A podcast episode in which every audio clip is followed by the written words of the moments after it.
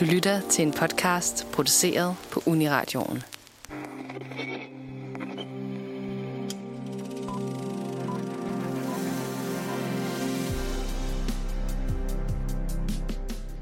Bogen er bedre end filmen. Sådan lyder et klassisk bogormargument, men er det rigtigt? I anledning af premieren på en ny The Hunger Games, dykker vi i dag ned i bogseriefilmatiseringer. Vi undersøger, hvad der sker, når bogserier omsættes til film, og hvorfor de så ofte ikke bliver færdiggjort. Velkommen til filmmagasinet Nosferatu.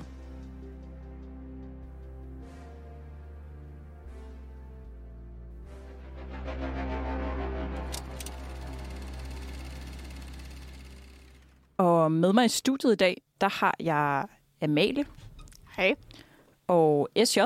Hej så. Og jeg hedder Ida. Og det er os, der skal lede jer sikkert igennem det her kæmpe univers af bogseriefilmatiseringer.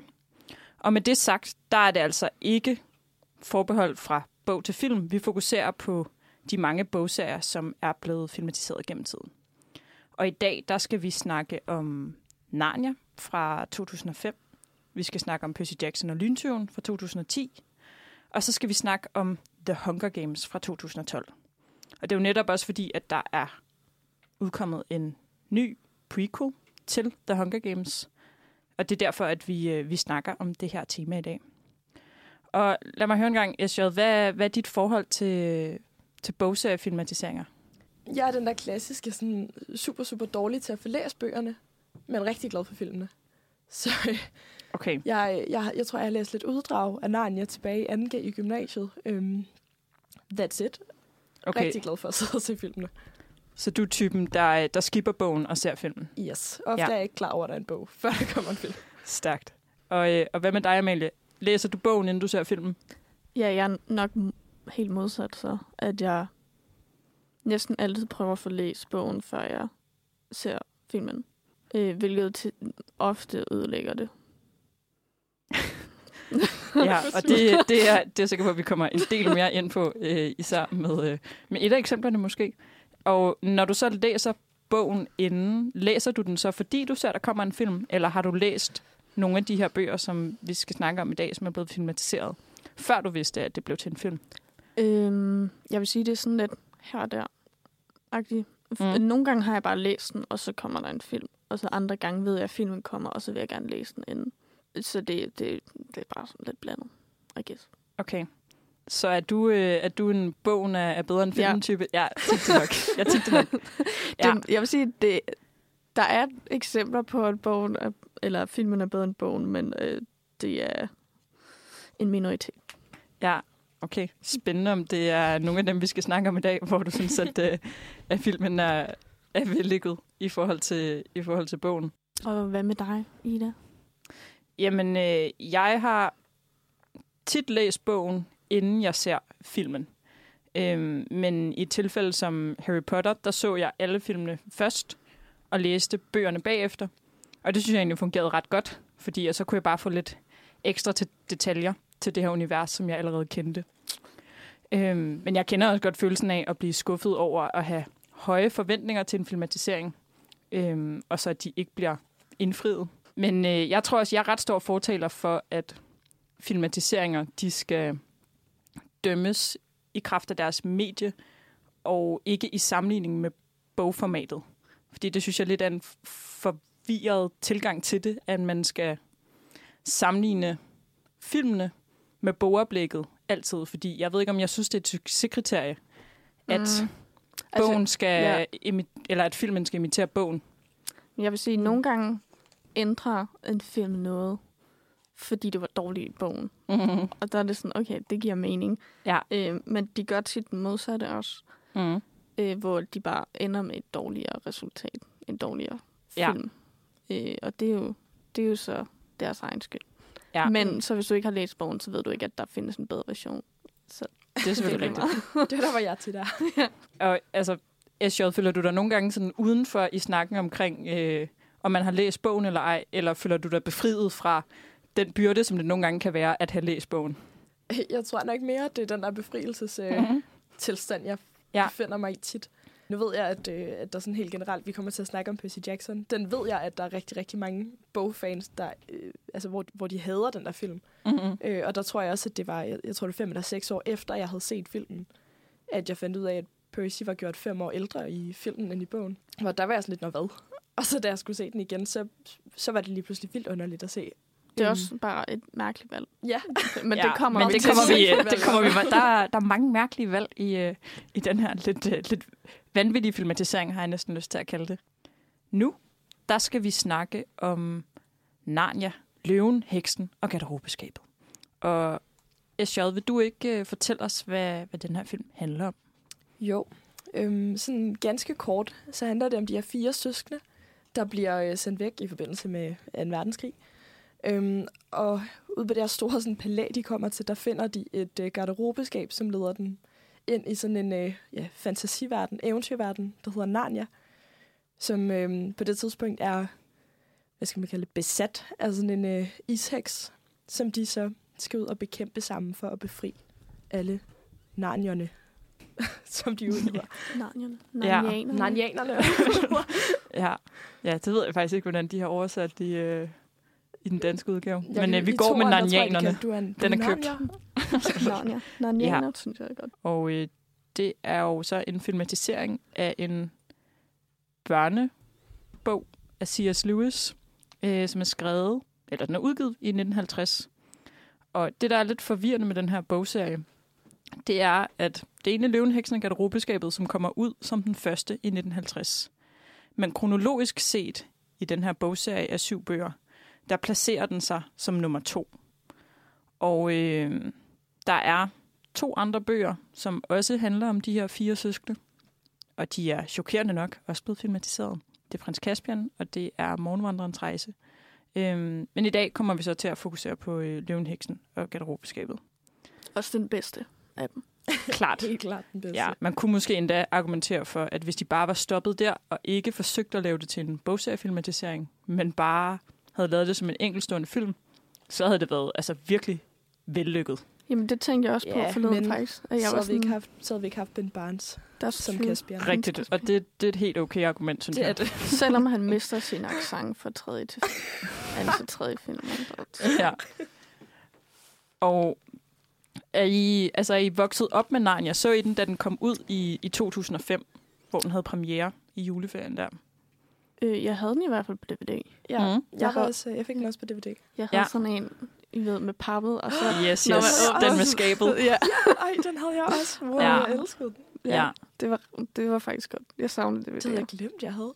ja, Ej. den havde jeg også. Altså, har I haft et, et forhold til den også? Fordi nu er den jo altså, snart 20 år gammel. Øhm, er det sådan en, I har set flere gange, eller har I genbesøgt den i kraft af, at vi skulle lave det her program i dag? Altså, jeg så den non-stop i løbet af min barndom. Altså, Mhm. mm-hmm. Jeg har ikke tal på, hvor mange gange mig og en bestemt veninde har lejet Narnia ved at kravle ind i et legehus og lege. Det var det der garderobeskab. Mm. Og så komme Nå. ud og være sådan, wow, det sner.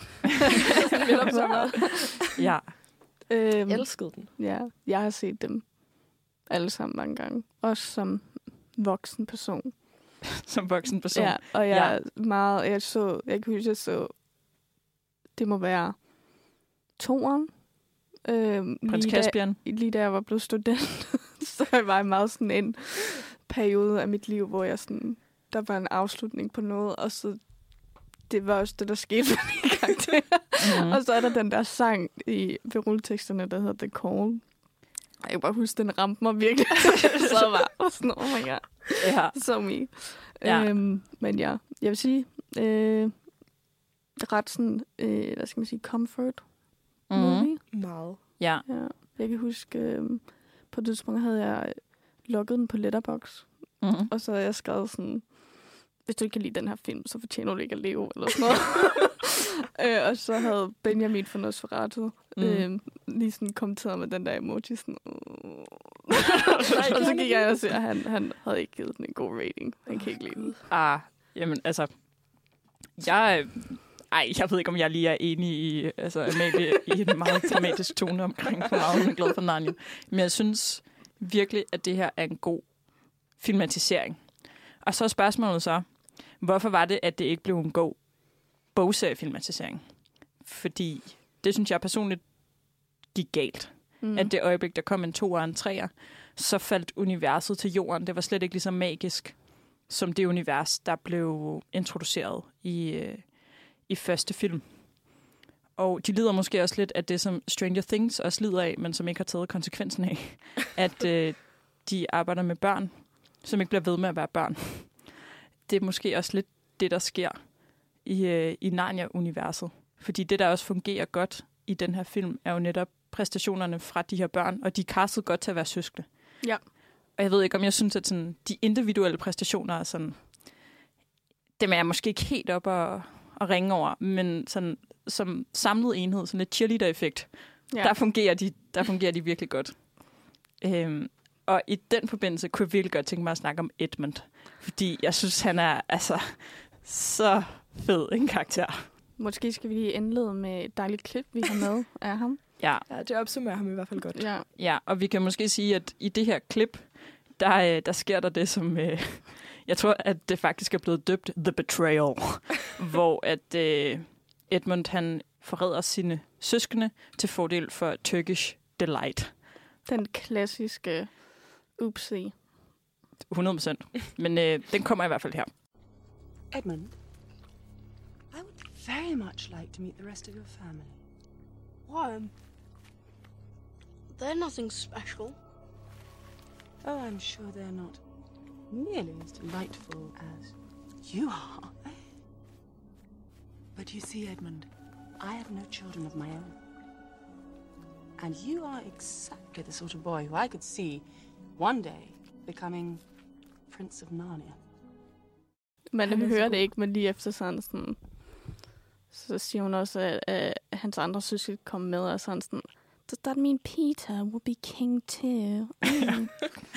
Er der virkelig øh, storebror, skorstræk lillebror beef mellem Ja, øh, det er der Peter virkelig. og, og Edmund? Men det fede er, at hun overbeviser ham om at, sk- at skulle tage dem med ved at sige, at sådan, nej, nej, men en, en konge skal have tjenere.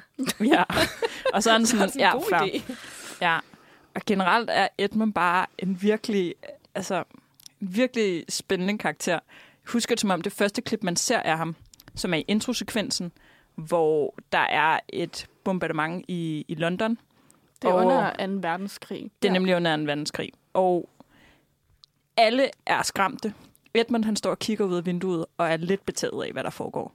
De her bomber, der falder, og de lysglimtene. Og hver gang der sker noget, som er sådan lidt suspekt, så er Edmund ret interesseret i det.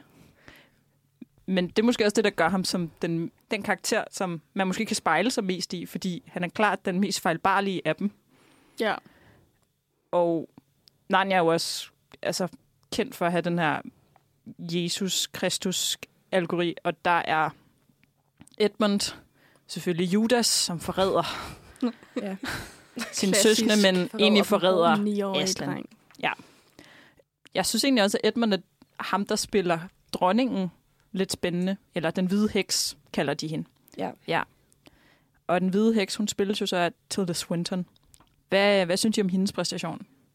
Øh, altså, jeg var så bange for hende, da jeg var lille. Ja. Mm-hmm. Så bange for hende. Ja. Incredible, showstopping, never been done before. Nej, Ej, hun er men- virkelig god. Og det er bare alt ved hende. Altså, øh, lige fra hendes kostyme og makeup. Altså, Ja. ja. sådan, hun er bare den, der er skide i sex. Jeg, var Jeg har ikke kunne se hende i andet efterfølgende. Ja, Nej. det, det tog mig også mange år, før det gik op for mig, at det var hende. Hvor det var sådan, gud, Ja. det er Tindra. Ja, som du jo er på fornavn med, helt åbenlyst.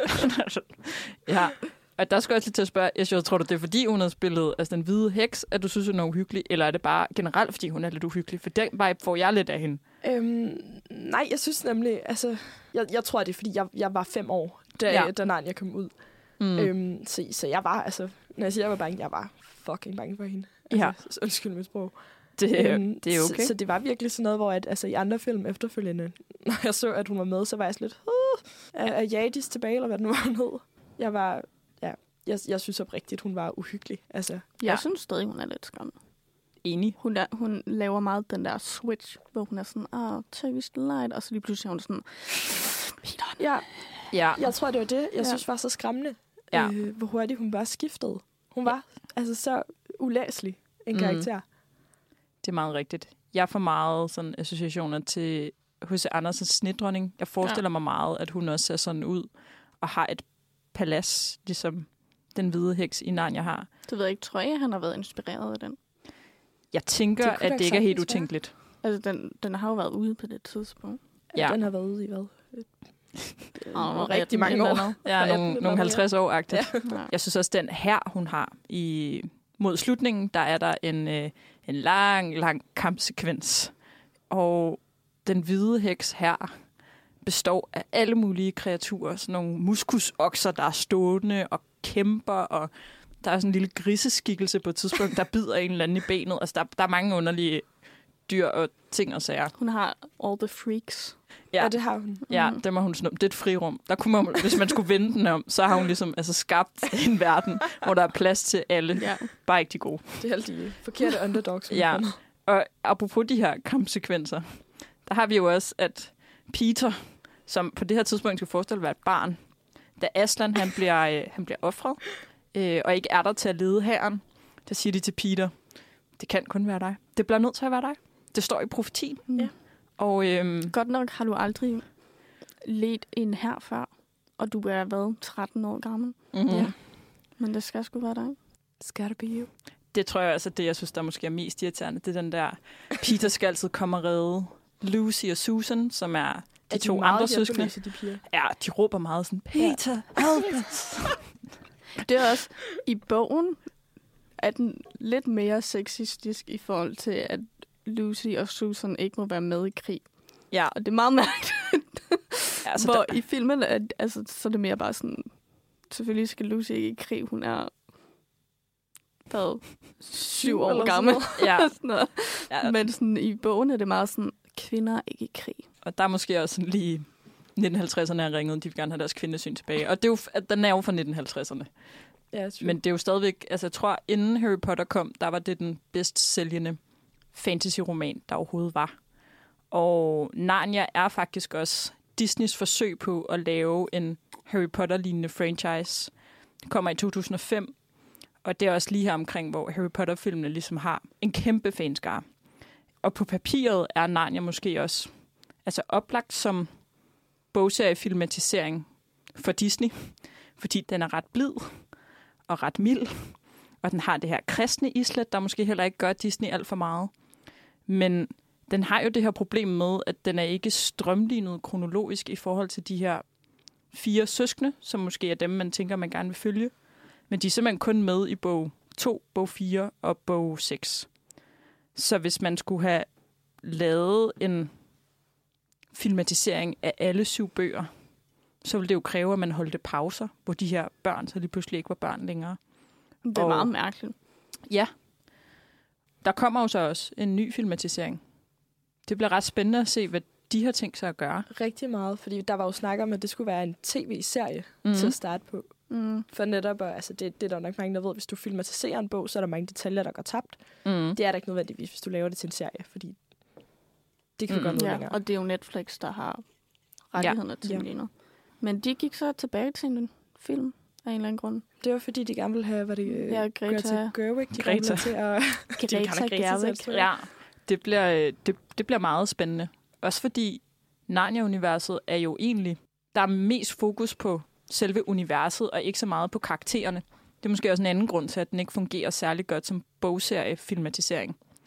Det er, at altså, jo jo, søsterdynamikken er spændende, Edmund er spændende, men det er selve universet, som man kan mærke, at C.S. Lewis er mest optaget af Ja. i, i bogen.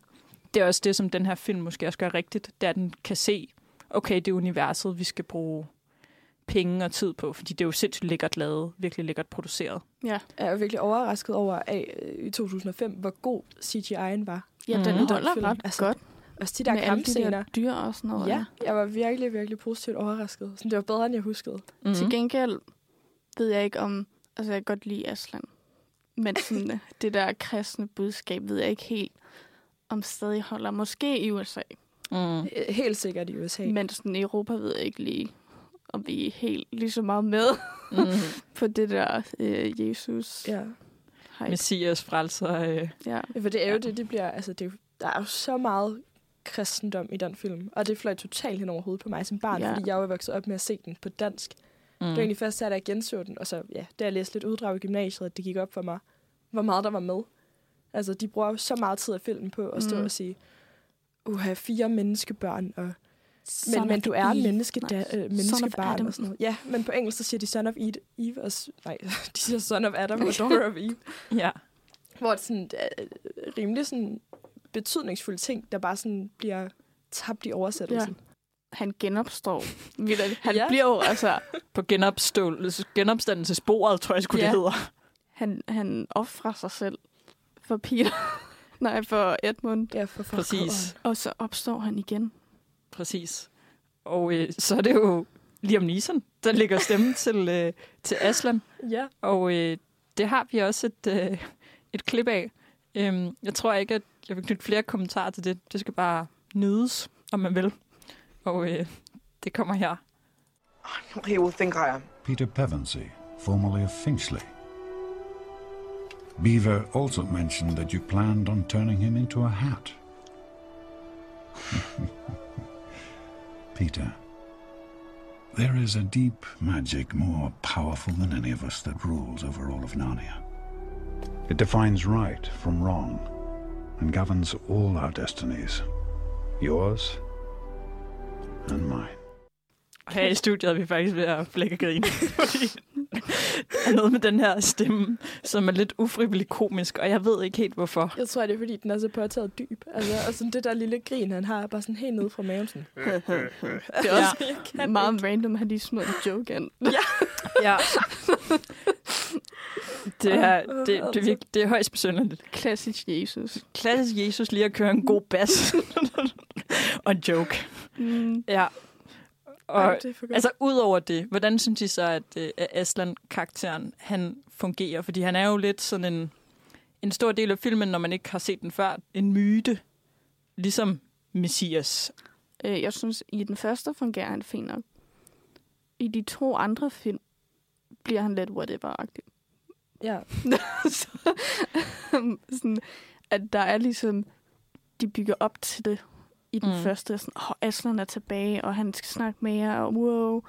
Øh, og han er en frelser og sådan noget. Der synes jeg egentlig, han er meget sådan, også med hans stemme, meget sådan rolig og betryggende. Mm. True. Ja. Altså, jeg kan huske, da jeg var barn, der var jeg meget forvirret over det her med sådan, hvorfor, hvorfor går han nu? Mm. Sådan, nu, nu er han lige kommet. Øh, stay for the party. Altså, jeg havde meget, meget svært ved sådan at fatte det der med, at han var den der gudskikkelse. Og det her med, at øh, jamen, hvis du bare tror, så kommer han, når du har brug for det. Mm. Så det, det fattede jeg slet ikke. Og så nu er du der, hvorfor går du? Og så i de næste film, det der med, at han ikke var særlig meget med. Ja. Jeg havde meget, jeg tror, jeg var otte, da to han kom ud, hvor jeg stadig var sådan lidt, hallo, Mm. Aslan, where are you? ja, get back here. Ja, virkelig. Ja. Hvor sådan, i dag, da jeg genså den, der var jeg, okay, fair nok.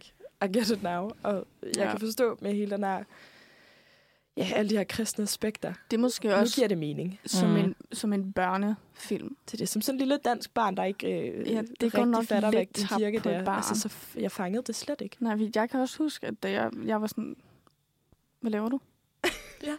Men spørgsmålet om det gør noget, at det går tabt for barnet. Fordi der er mange ting, man ser som børn, hvor man ikke nødvendigvis forstår, hvorfor det er sådan, men man accepterer det ret hurtigt.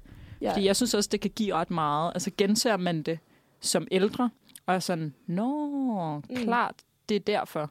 Men at man har fået en følelse, lidt ligesom Lucy, som står og græder sammen med Mr. Tomness. Øh, da hun James ser McAvoy som James Mr. Thomas. McAvoy. Ja, Ej, han altså, så god. klassepræstationer også. Det var den Øh. første film, jeg så med ham. Ja, same. Det var faktisk først, da jeg genså den for et par år siden, at det gik op for mig, at det var ham. Ja. Ja, Han er så sød. han er meget, meget sød. Og hun står og hun græder, og kan heller ikke forstå, hvorfor Nej. Aslan skal gå. Og der synes jeg egentlig, det- de har en ret fin dialog, Mr. Tomness og, og Lucy, hvor han indirekte prøver at forklare, at Aslan er sådan en, der kun er der en gang imellem, men han er altid hos hende, agtigt. Ja. Det er måske også lidt distraherende, at han er en løve. Altså, Klart. For jeg, Jeg tror, tror som også, det barn, ja, så er man sådan, det er en løve. Men Ja. han fik meget sådan guddommelig status for Ja. mig, sådan på en altså sådan ubevidst, fordi det der med sådan, okay, men så er han væk. Okay. Men løven så er må jo han også... jo være ekstra særlig, siden at han ikke Ja. gider at være sammen med de andre. Men det majestatiske løve og sådan noget, Ja. det passer jo også ret fint sammen med, at sådan, så det er ham, der er lederen. Men han er ikke helt lederen, fordi mm. det er Jesus jo heller ikke, og alt det der. han har jo også lidt, altså, lidt samme funktion, som Dumbledore har i Harry Potter. Han er sådan åndelig vejleder på en eller anden måde. Han skal ikke give dem svarene, men han skal skubbe dem i den rigtige retning. Det er jo også meget Dumbledores funktion. Øh, Aslan har det i en lidt anden grad, fordi der også er det her kristne islet. Men jeg synes faktisk overordnet set, at han fungerer virkelig godt som karakter. Jeg vil sige, ja. i, øh, i, i bogen, der er han, øh, der var et tidspunkt, hvor jeg undrede mig lidt over, hvordan han kunne gøre nogle ting i forhold til, at de beskriver ham som sådan, så brugte han lige sin pote til at tage et eller andet ned, eller så var jeg sådan, Ja, jeg tror, han er gjort mere menneskelig i bogen. Altså sådan, man forestiller sig, at han er mere sådan katting, som mennesker kan, men er en løve. ja, men det, det var et ubehageligt billede, synes jeg. Ej, det Ja. kan jeg godt forestille mig. Ja, Øh. fordi han er jo altså, han er en løve Ja. Ja. i filmen. En og løve, det- han indtil gør han ikke lige som løver ikke kan. Jo, udover at snakke, men altså... På et tidspunkt var der sådan, og så klappede han. Og så var jeg sådan, Really? Men apropos talende dyr, jeg synes, det er virkelig befriende, at der rent faktisk er nogen, der har en reaktion på, at der er talende dyr. Da de første gang møder de to bævere, som ligesom er deres hjælpere, der er der rent faktisk nogen, som er sådan, hvorfor taler bæverne? Ja. Og det synes jeg er virkelig rart, fordi hvor er der mange film og bøger, hvor at karaktererne bare accepterer, når et talende dyr.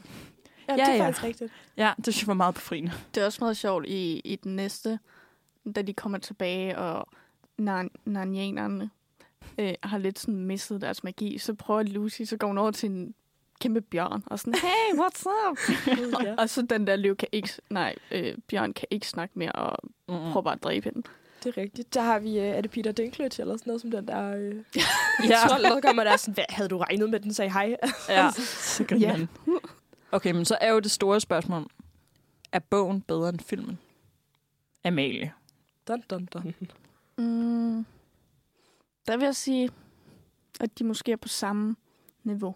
Øh, fedt at høre som en ikke-boglæser. Ja, så du er ikke gået glip af noget. har ikke Du har, gået bare, du har gjort det rigtigt. Bare set filmen, Ja. og altså, du har fået... Og i virkeligheden er bogen jo heller ikke så lang. Nej, Og det her er en to og en halv time lang den er film. også fortalt sjovt i forhold til fortælleren. Fordi han er meget sådan, han er altvidende, men ikke helt altvidende. Mm. Han sådan, ved, hvad de tænker og føler, men så nogle gange er det sådan, hvor lang tid han stod der, det ved jeg ikke. Men han tænkte det her. Så sådan, Ja, det er meget rigtigt. Og det er altså i bogen, de her Ja. ting, de, øh, Ej, ja. okay, det er fedt. Jeg synes også, der er en, øh, det- er meget øh, ude i sammenhæng. Men da de er hjemme hos Mr. Tumnus, der står der en bog i boghylden, hvor der bare står, Is man a myth?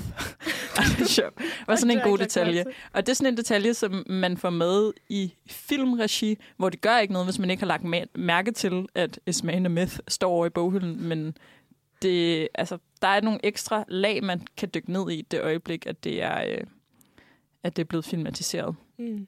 Ja. Det er simpelthen, med, altså jeg føler, i, i forhold til de få uddrag, jeg har læst af Narnia, at, øh, hvad hedder det, sådan, alle de her søskendes karaktertræk bliver noget mere karikeret. Ja. Fordi Mm. at de ligesom rigtig, rigtig gerne vil have, okay, jamen alle skal kunne relatere til en af de her fire hovedroller. Mm. Så vi har den lidt sneaky, vi har den der rigtig øh, øh, modige beskytter, vi har den super kloge, og så har vi hende her, den lille søde naive. Mm. Så alle kan ligesom relatere sig til en eller anden. Og ingen vil være Edmund, men alle har fundet ud af, at de er Edmund. Ja. ja. det er noget, da jeg genså den, var jeg sådan, That's me. fuck, han er sjov. Ikke? Ja, det er livets åbenbaring. Og også Men- det er sygt irriterende, at de bliver ved med at være sådan, bliv nu voksen, Edmund. Hvor det simpelthen, han er et barn.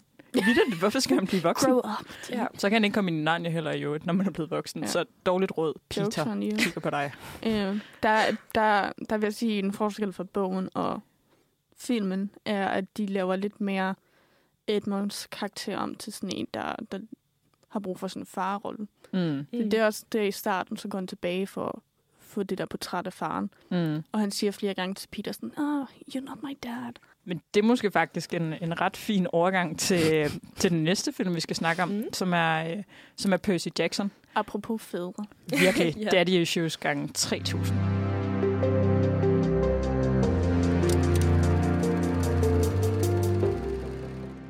Og som lovet, så skal vi nu videre til øh, en fyr med i hvert fald til dels mange daddy issues også, nemlig øh, Mr. Percy Jackson. Og Amalie, vil du ikke øh, fortælle os, hvad den her film den handler om?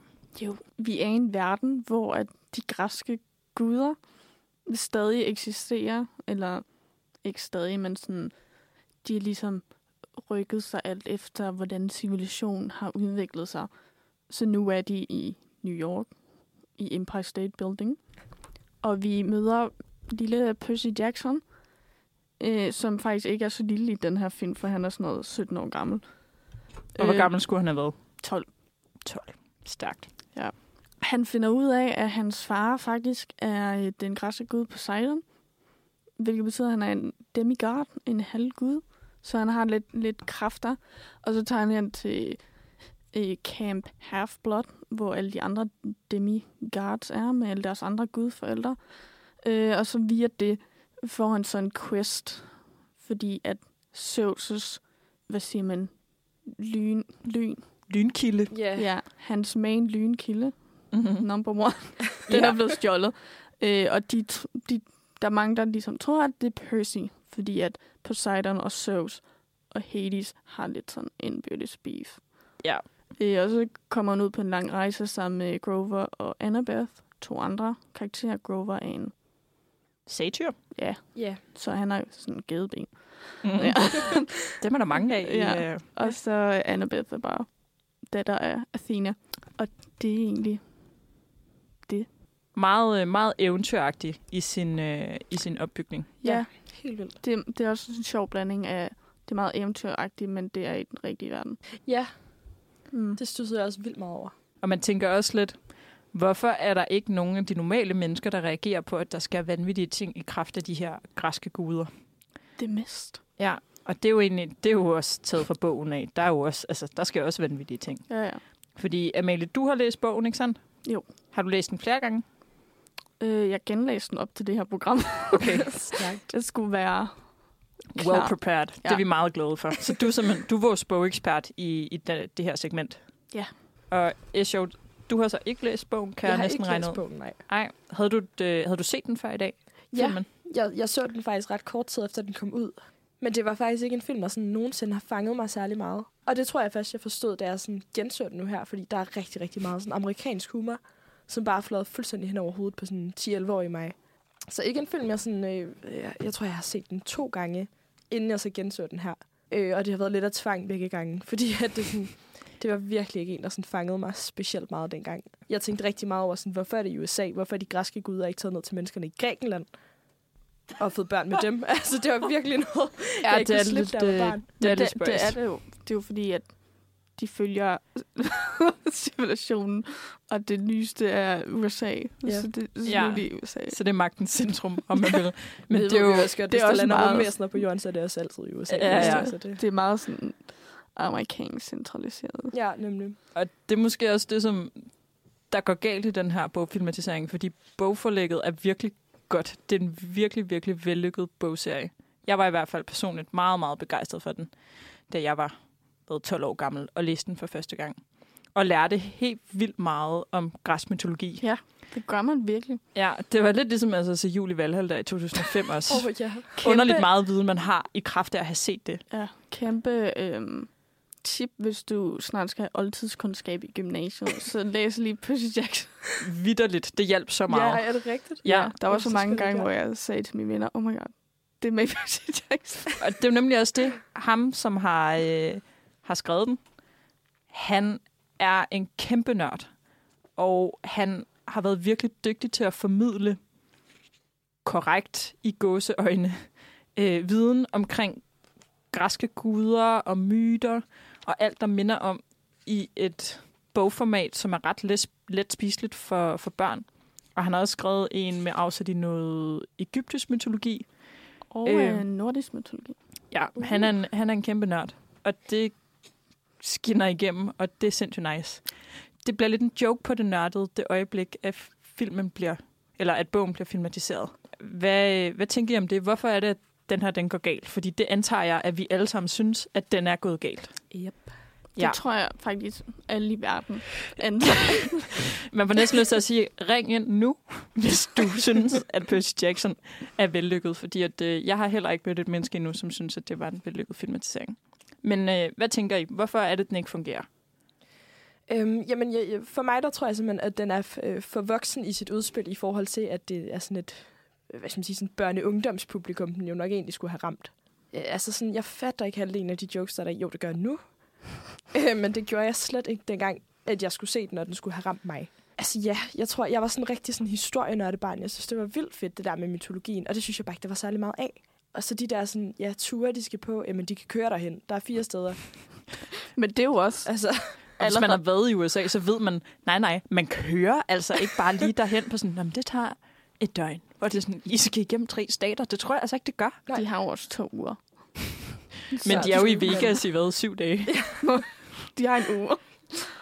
det er også, ja, og jeg faldt Men sådan det er især også- over den der sekvens, hvor de skal køre fra Vegas. hvor at, ham der Grover, han er sådan, jeg kan først stand på fire timer. Ja. Hvis jeg er rigtig god, så kan De jeg på skal tre. til Kalifornien, eller sådan noget. Sådan, nej, nej, det tager ni. Du kan køre til You- Kalifornien på tre You timer. guys. Du bliver Ja. stoppet af politiet. Men ja, det der med den er for voksen til sit publikum er jo også mærkeligt, fordi de, de har jo med vilje, måske nok for at undgå at have børneskuespillere, men de som gjort dem, hvad, fem år ældre alle sammen. Ja. Så den, den har en helt anden vibe. Og det skøre er jo, at det er Christopher Columbus, der også har instrueret Harry Potter 1 og 2, som har instrueret den her, som, er, som jo egentlig er altså, ret god til at instruere børneskuespillere. Ja. Det er også et altså, rimelig solidt birolle cast Ja, med Uma Thurman som øh, Medusa og Sean Bean som Zeus. Legende. Øhm, og Pierce Brosnan som sådan Ej, camp-leder. den, den kunne jeg slet ikke holde ud. random. Og han er altså sådan- kentaur, skal det lige sige, så hans krop er altså som en hest. Jamen, jeg, jeg kunne slet ikke fordrage ham i den rolle. Wow, altså jeg elsker Pierce Brosnan. Jeg, var- jeg var... Uh, jamen, jeg kan snakke længe om, hvorfor han ikke skulle have haft den rolle. Altså sådan... Ja, Jeg, var han er- virkelig sådan et Bond-barn. Jeg, jeg, altså, jeg tror, jeg har set alle James Bond, før jeg fyldte seks år. Mm. Og han var bare James Bond. Han skulle fandme ikke sidde på sådan en hest. I, i Hvordan havde du så, da du så Mamma Mia? Det er altså Mamma Mia. Oh, den, nej, jeg, ham, der synger, den kan jeg Det, slet det, ikke tage. nej, det er, Mhm. det er jeg enig synes, det var Ja. ja. så underligt. Men apropos den karakter, så har vi jo faktisk et, øh, et klip, hvor der sker noget andet, som er lidt latterligt. Øh, hvor øh, Percy får givet en, øh, en kuglepen, og øh, Pierce Brosnan siger en smule, men ikke særlig meget om den. Og øh, det kommer her. Take this to defend yourself. It's a powerful weapon. Guard it well. Only use it in times of severe distress. This is a pen. This is a pen. Take him to his mother, and don't let him out of your sight. Okay. Og det var en, en, bare en kugle. Det var Det er en, nemlig øh, bare en kuglepen. Øh, men rigtigt er det jo et svær. Ja. Percy's øh, ikoniske svær, Riptide, som han ikke får der i bogen, men altså, that's whatever. Ja, ja.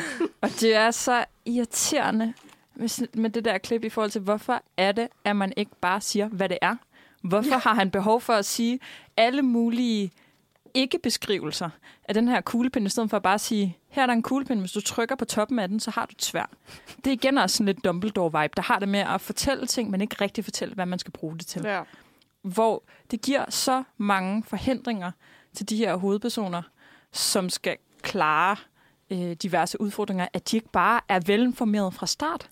At vi hele tiden skal vente på, at de finder ud af det, som de allerede bare kunne have fået at vide fra start af. Ja, Men det er også sjovt, fordi i den her er der ikke nogen hemmeligheder Mm. for Percy i forhold til bogen, så er det meget sådan, han skal ikke vide, hvad han er, fordi så bliver hans liv meget mere farligt, og fra denne her scene til når han kommer til den der lejr, går der sådan resten af skoleåret, men her er de sådan lige efter sådan, nu skal du afsted, Mm. og så får han bare alt at vide. Ja, okay, det vidste jeg også ikke. det er Mm. meget... Øh, Fordi det giver da mening. Det, Det- det synes jeg nemlig ikke, at filmen gør.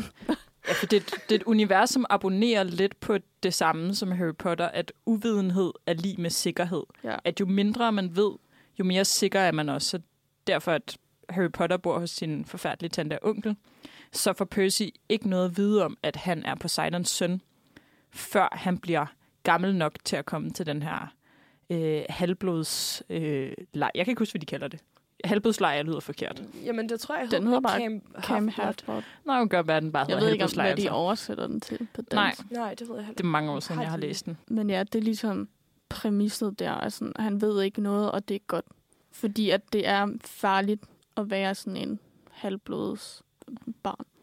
Men den fattede jeg heller ikke. Altså sådan, Nej, men Fordi at så kommer Annabeth og siger, at hun er vokset op i den der lejr. Hvor jeg er sådan, okay, så det er vel sikkert nok for et barn at være der. Hvorfor, altså, hvorfor har den der mor så ikke sendt ham derover? Mm. I stedet for at bo med den der mærkelige mand, der åbenbart skulle lugte så grimt for at holde de der ting væk. Altså sådan, ja, Ja, Hvorfor så ikke bare smide ham hen i den der lejr? Sådan, er det et underligt resonemang, der er der. men det er også fordi, Annabeths backstory er ikke sådan en del af filmen særlig meget, men hun er sådan løbet væk hjemmefra som syvårig og sådan noget. Det er meget dramatisk. what? Ja. Ja, okay. Og generelt er det, hun er en lidt ærgerlig karakter i den her filmatisering, fordi hun er rimelig badass i bogen. Hun skal også forestille at være badass her, men hun ender bare med at være lidt ynkelig. Ja, og hun, hun er meget mere sådan hands-on i Mm. bogen. Sådan, hun er involveret altså hele tiden i Percy, og sådan, det er, ham, der, det er hende, der plejer ham sådan, til, øh, når han ligger der på hospitalet og sådan noget.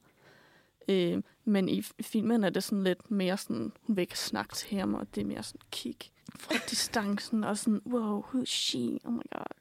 Og så er hun meget, meget optaget af den her mor. Fordi, apropos daddy issues, der er også lidt mommy issues, der er bare generelt. Hun har begge dele. Ja, hun kører Ja. dobbelt op. Ja, og øh, det synes jeg også, uh, det er et underligt element i, i filmen også. Der er på et tidspunkt, hvor Percys mor siger til ham, øh, leaving you was the most difficult thing he had to do. Om Poseidon, da han forlader øh, Percys mor og Percy. Og det har det jo nok næppe været. Altså, han er en af de største græske guder, der overhovedet er. Han har masser af børn. Det synes jeg, det glemmer de også lidt af i talesæt. Altså, ja. Jamen, alle de er jo- halvguder er lige med hår. Altså sådan, Der er jo en regel i... Det siger de ikke så meget om i den her. mm, Men der er sådan en regel for, for de tre store guder, Poseidon, Hades og Zeus, at de ikke må have de der menneskebørn. Fordi at, de bliver for magtfulde. ja, der var krig. Det var et eller andet med Hitler. Var øh, Zeus eller Hades barn? Nej, det var sådan noget efter 2. verdenskrig, var det sådan noget, I må ikke Det tror jeg de ikke, jeg vidste. Nej, Okay, ja, ja. I Det må, giver, ikke, ja, ja. I må ikke få børn, så det er også sådan ret problematisk, at Percy lige pludselig dukker op, fordi så er det sådan, oh my god, Poseidon har brudt reglerne. Ja, Ja, okay. ja. Og der har han jo Det så er rimelig også. vigtig info, det der, som, som overhovedet ikke. Ja.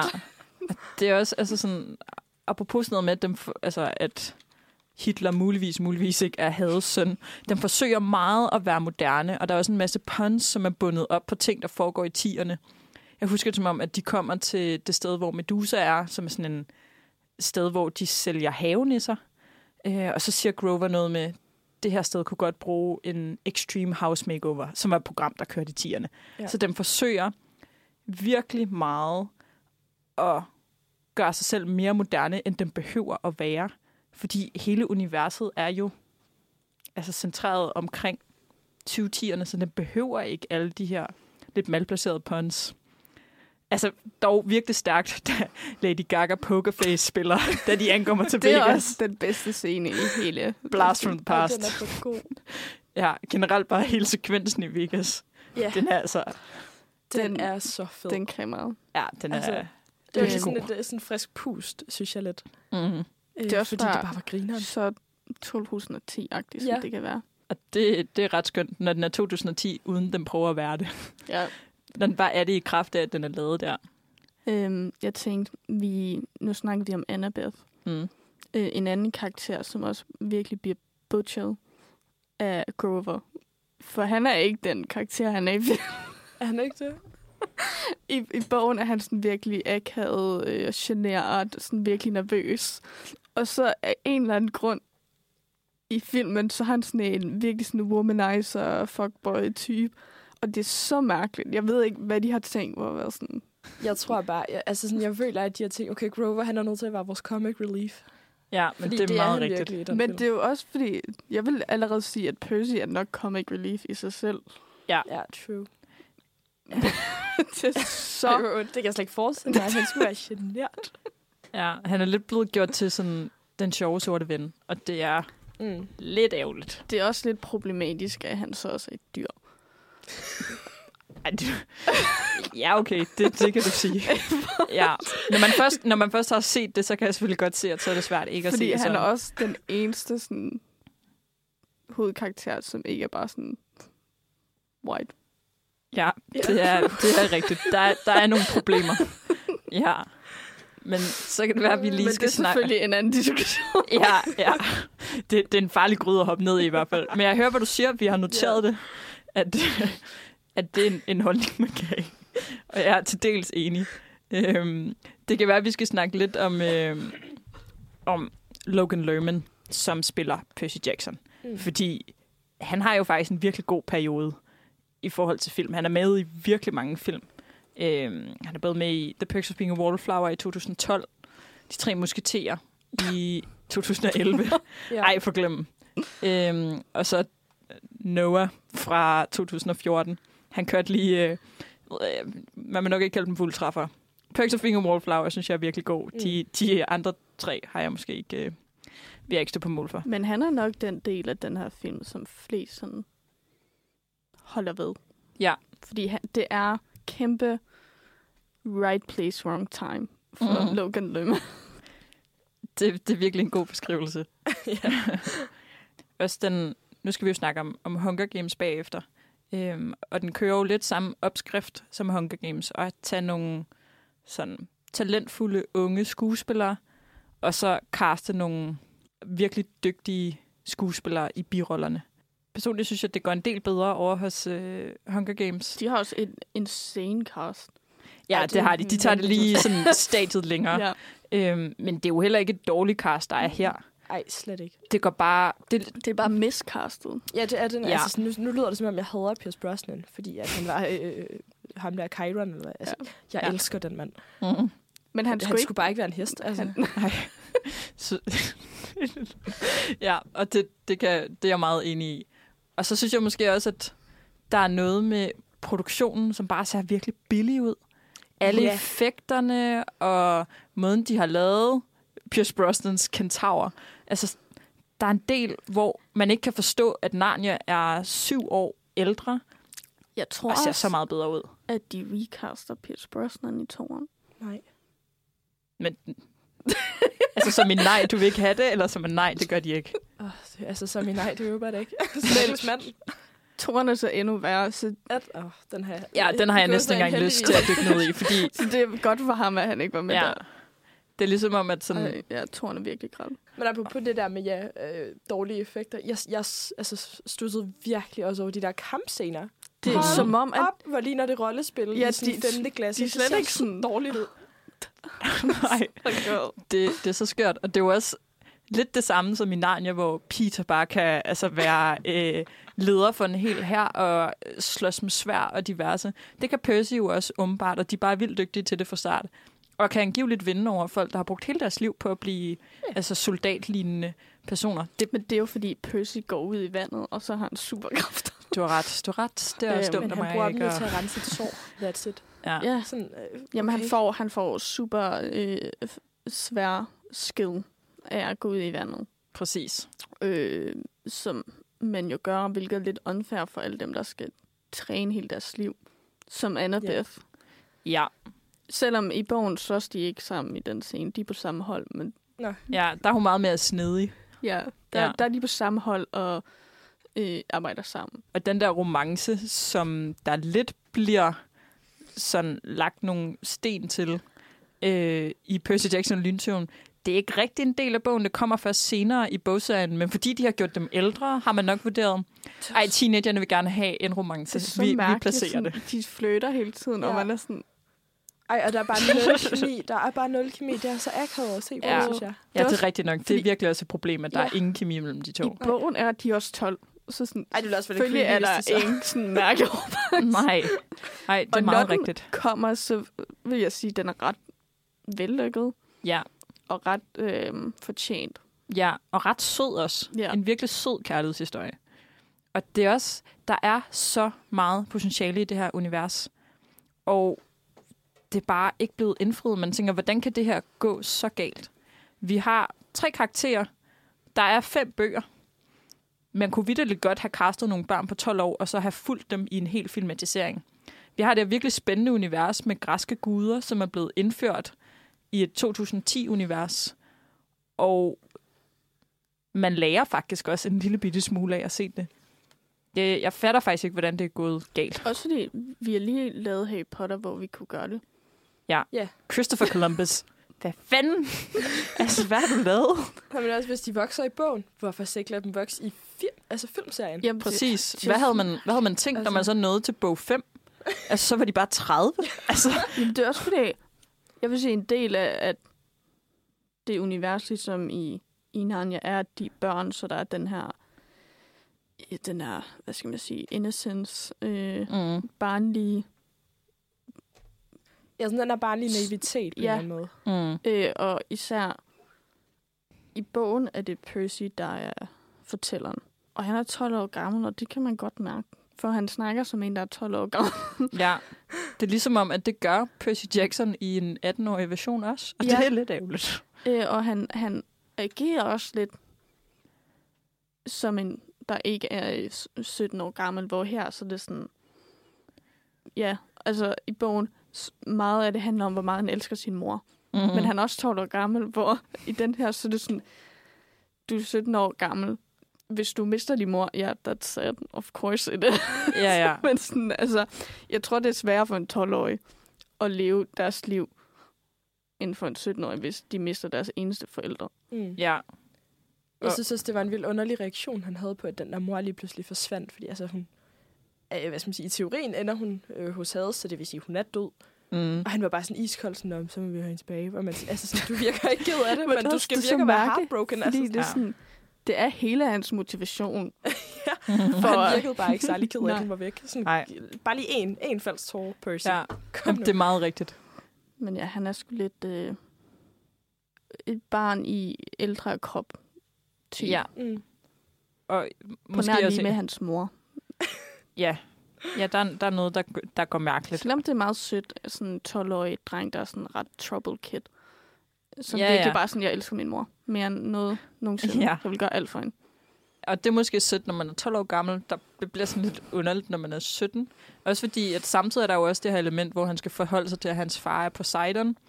Og gennem hele bogserien husker jeg det også som om, at han ligesom har lidt en indre kamp i forhold til, hvordan han skal forholde sig til ham. Mm. Fordi at her, der har guderne sådan, de går ret tit rundt i almindeligt tøj, de gange seeren ligesom får præsenteret dem. Og så er der lige en enkelt gang, hvor vi ser dem på Olympen, hvor de er altså komisk store. Og de er bare, altså, der er, er ikke også- meget gas i dem i forhold til, at de skal forestille at være græske guder. Også den. Ej. måde, Poseidon ser ud i filmen, der er han sådan meget dark, øh, lederjagtig hoodie-type. Mm. Mm. I bogen er han beskrevet som at have khaki shorts på, Hawaii-trøje, kasket og sandaler. Ja. Så jeg ved ikke, hvor, hvad de har tænkt sådan, okay, vi gør ham bare til den her mega moody, broody type. Præcis. Og så Ja, gør vi virkelig. Grover sjov, så behøver vi ikke det andet. Grover er sjov, Ja. Annabeth er dum. Og Ja, Percy er et sorry. 13-årig barn fanget i Ja. en 17-årig drengs øh, krop. Vi har et klip med, Mm. øh, som måske viser, hvor hurtigt i den her film, at det allerede går galt. Mm. For det her er måske, det er første scene, øh, hvor de allerede her har en meget anderledes take på den her historie, i forhold til, hvordan den er sat op i bogen, og hvordan den er sat op i filmen. Hvis jeg nu lige spiller klippet, så kan det forklares til ikke-boglæsere, hvor, hvor anderledes det er.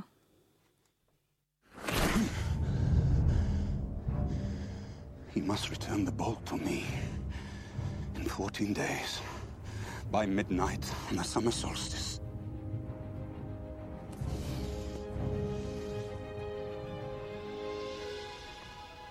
Or there will be war. Den har vi igen lidt svært ved at holde masken. ja, den er så overforklarende. Åh, skud til Sean Bean, dog. Ja, ja, skud til ham, som i øvrigt, altså mand. bogseriefilmatiseringsmanden. Altså Ja, både med i. Game of Thrones, Ringenes Herre, Percy Jackson. Er det her ikke også lige året før Game of Thrones? Øh, hvis- Ej, var Game of, er det ikke fra, fra 09, Game of Thrones? Hvorfor synes jeg, det er for 11? Det ved jeg ikke. Det kan også godt være der. Ja, men det det er i hvert fald næsten samtidig, Ja. Ja. hvor han simpelthen både får lov til at være et Stark og Zeus. Samme karakter på mange måder. Vidderligt den samme Ja. karakter. Han, Ej. jeg tror godt, man kunne have taget scener af Ed Stark og bare placeret dem i Percy Jackson.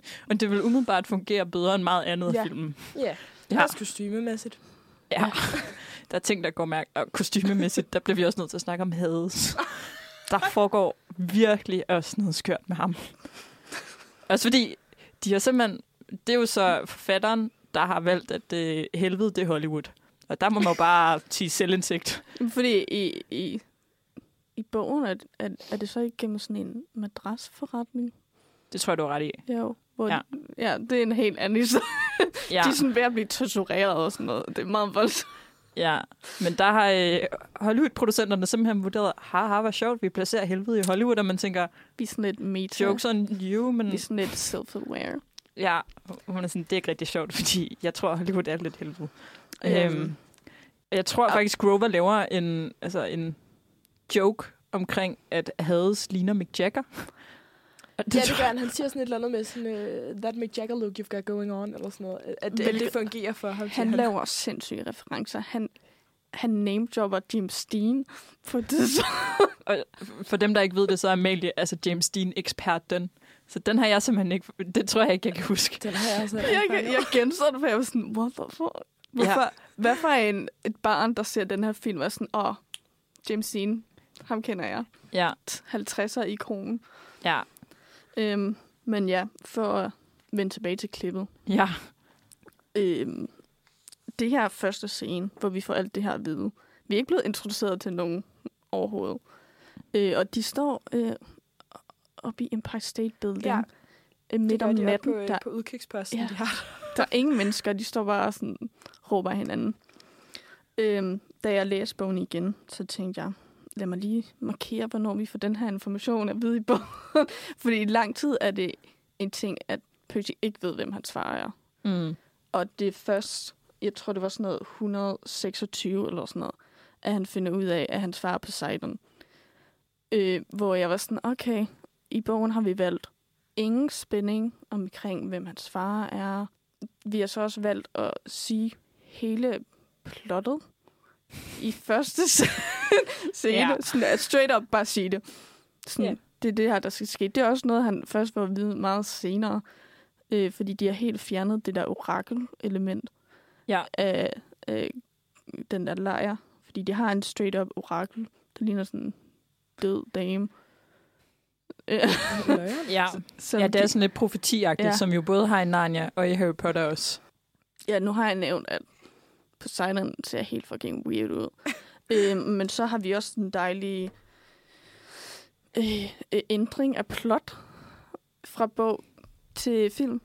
Øh, fordi i, øh, i filmen skal de finde de her tre perler, som i bogen er bare nogen, han får til sådan en gave. Hvad? altså, det er jo hele plottet i filmen. Ja, Ja, det er, jo, at de men- skal finde dem der, og du siger, han får dem, han får dem bare i bogen. Ja. Sådan, Hvad? Han, øh, det er bare sådan, han får dem af en... Øh, det er sådan en... Øh, sådan en gud, sådan en øh, havånd, Nej, hvad grineren? som bare sådan på side 272. Her er de her tre perler. Og så, så er det det. Jeg ved ikke, What? hvad de har tænkt, hvor at være sådan, hvad nu hvis vi ændrer hele plottet? Men der må jeg jo sige, jeg tror faktisk, at jeg synes, at det fungerer ret fint, at de har de her tre perler, som de skal lede efter, fordi det er jo meget håndgribeligt plot Ja, ja. for folk, der ikke kender universet. Så Mm. på den måde, så ja, ja, det er da lidt skørt at ændre i plottet, men samtidig så er det også det der med, er det et succeskriterie, at den skal imitere jeg tror bogen? mere, at det er, at man ved at gøre det, så misser man det rigtige plot, som er, at det er krigsguden Ares, som i bogen har stjålet den der lynting. Mm. Øh, og da de møder ham, øh, giver, giver han dem en rygsæk, hvor den ligger i, og han ender så op med at have den, Percy, da de kommer hen til Hades. Og det... krigsguden er bare er, er slet ikke med i den nej, her nej. version Og han har ikke historien. den der øh, lynkilde. Mm. Øh, så det, det er sådan et lidt, for mig, lidt sådan forgæves plot. Fordi Ja. det er ikke rigtigt det, de skal. Mm. Nej. Og man kan måske også sige, at plotændringerne her rent faktisk også spænder ben for narrativet. Ja. At sådan, det gør det en del værre, at det gør, at alle de andre plotændringer, der også er lavet, falder til jorden, fordi det kan ikke støtte sig op af det, der var den oprindelige historie. Ja. Og jeg, da jeg så den, var jeg sådan, wow. Altså, der er igen sådan. Var jeg sådan, wow. Bogen er så meget bedre til at holde plottet kørende. Altså, Mm. mm. så sådan er de herover og så møder de nogen, og det fører dem videre til det her andet sted, og så videre, og så videre. Men her er det meget sådan, så tager vi herhen, fordi der er en perle. Ja, det, det er meget sådan urelateret til det. Så øh, tager vi herover. Ja. Hvor det bliver sådan lidt, Ja. der er ikke nogen sammenhæng i det her. Det er bare roadtrip, hvor vi møder forskellige øh, græske fjender. Ting. Hvad skal man Ja. sige? Jeg synes også, det var en vild underlig måde, de sådan fik hele den der quest på. Altså, det, det er mm. ham der Luke, der sådan er i deres altså, jævnaldrende. hvorfor er han Så sådan bare en sådan, tech? I får det her, og så får I det her, og så viser den det, og så gør I det, og så bla bla Ja. bla. Det er Så, så mærkeligt. Fordi ja, i bogen, så er det sådan en orakel, Mm. der siger det. Luke har Det intet med det at gøre. nej. Og de der sko, han giver til dem. Ja, Luke, som så er søn af Hermes, Ja. som er øh, gudernes budbringer i den øh, græske mytologi. Så han har sådan nogle sko, der kan flyve, ja. Og det er selvfølgelig Converse, fordi skuddet til sigerne. Dem, dem giver han til dem i, i filmen, og Percy bruger dem på et tidspunkt for at flyve op og tage en perle, der er højt op i luften. Han er freaking og dårlig det, til det. det det. Men i bogen er det nogen, han... Altså, lige så snart han får dem, giver han dem til Grover. Og de er faktisk, hvad skal man sige, onde. Fordi de prøver at trække Grover ned i helvede. Et par onde sko, Ja. som man jo bare kender. Øhm, og det er jo faktisk en, en plan af Luke fra starten. Ja, Øh, fordi, spoilers, at Luke er ond. Luke er nemlig ond. Han har nemlig ikke bare daddy issues. Han har, altså, Issues. ja, han har issues, som inkluderer en daddy også. Ja, men, men jeg behøver næsten ikke spørge dig, Amalie, om du synes, at, det, at bogen er bedre end filmen. Øhm, Nej. ej, men jeg kan godt lide filmen på sin egen præmisser. Det er bare ikke en Percy Jackson Nej. historie. Det er ikke denne her historie. Mm-mm. Øhm, og hvis du rigtig godt kan lide den film, så vil jeg foreslå dig måske ikke at læse den. Okay, så det er simpelthen rådet. Det er vel simpelthen ødelægge den. Ja.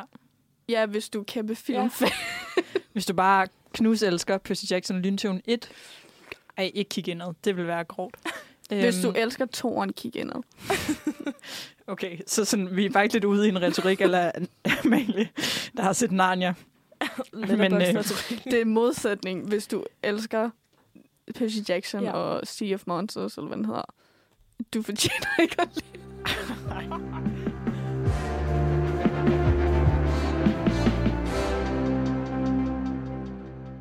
Vi skal til et univers, som er mange år ude i fremtiden.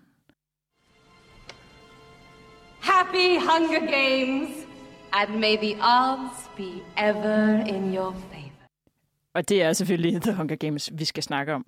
Og øh, vi skal måske snakke om, hvorvidt og hvorfor The Odds virkelig var i Hunger Games favor, da den udkom i 2012. Er der en af jer, der vil give et, øh, en, et kort resume af, hvad The Hunger Games handler om? Jamen, vi er i det her dystopiske land, Panem, som har 12 underdistrikter, øh, som for, hvad er det, vi er 74 år tilbage i tiden, som har, ja, for 74 år siden, har de længere det, længere det. Nej, længere Ja, vi er frem i tiden, så det er en, Vi er det er frem en dystopi. Men i nutiden er der for 74 år Ja. siden sket et oprør, Mm. og som straf for det her oprør, så skal hvert distrikt stille med en dreng og en pige mellem 12 og 18 år til de her såkaldte Hunger Games, hvor de simpelthen kæmper til der står en tilbage. Mm. Øh, og, og man kæmper til døden. Øhm, så Det ja, gør man jo. Ja, fordi Tough den danske luck. oversættelse, det er jo faktisk dødsspillet. Ja. Meget, øh, Hvilket jeg sad og tænkte på i går, da jeg ikke kunne sove. Så var jeg sådan, hvad, hvad mener de egentlig med Hunger Games? Mm-hmm. Jeg Ja. har faktisk også været forvirret over det. Hvad, hvad, hvad for noget? Altså, Hunger? Jeg, jeg, jeg ved det ikke. Jeg synes også, den danske oversættelse fungerer virkelig godt. Dødsspil.